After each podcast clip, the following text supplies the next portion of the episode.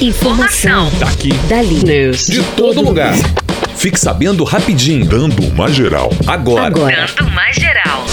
Governo suspende recadastramento anual de aposentados e pensionistas até final de setembro. Uma medida do Ministério da Economia publicada no Diário Oficial da União suspende a obrigatoriedade do recadastramento anual para aposentados e pensionistas até o dia 30 de setembro. O recadastramento já estava suspenso, mas só até o dia 16 de julho, como medida de proteção dos beneficiários que fazem o processo de recadastramento anual, que em sua maioria são idosos e considerados mais vulneráveis ao agravamento da Covid-19. Mais de um milhão de pessoas ainda aguardam análise do auxílio emergencial. Nesta quinta-feira, um novo balanço da Caixa Econômica Federal sobre os beneficiários do auxílio emergencial apontou que até o dia 8 de julho, 107,7 milhões de cadastros no programa foram processados. Atualmente, 65,2 milhões de beneficiários já receberam alguma parcela do benefício. Cerca de 832 mil ainda esperam por reanálise, enquanto cerca de 1,3 milhão estão em primeira análise. Economista Nanda Franco explica se é melhor pagar as contas ou segurar o dinheiro durante a pandemia. A crise econômica gerada pela pandemia do novo coronavírus fez com que muitas pessoas se tornassem inadimplentes com diversos setores da economia. Entre os mais afetados estão as instituições de ensino e os condomínios. As companhias de fornecimento de luz também estão sofrendo com a pandemia. Segundo o ministro de Minas e Energia, Bento Albuquerque, a inadimplência dos consumidores de energia elétrica chegou a 12% nos últimos meses, sendo que em tempos normais a taxa gira em torno dos 3%. O repórter Pedro Laventura vai conversar mais uma vez com a Nanda Franco, que é consultora financeira, professora e economista especializada em economia comportamental. Olá, Pedro. Oi, Kelly. Oi, Alexandre. Eu estou aqui novamente com a Nanda Franco. Oi, Nanda. Oi, Pedro.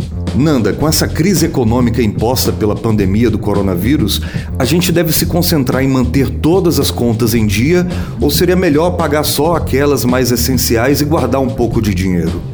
Bom, essa pergunta ela é uma pergunta bem interessante e a resposta seria depende. Depende da sua situação. Qual que seria a estabilidade do seu emprego para os próximos meses? Existe alguma probabilidade de você ser demitido? Se você vê que as possibilidades elas são baixas, então eu aconselho continuar pagando as contas, porque as contas elas são um crédito que você teve para adquirir algum bem ou serviço e você agora precisa é, devolver né, a confiança que aquela empresa te ofereceu naquele momento. Vamos pagar e manter a organização financeira.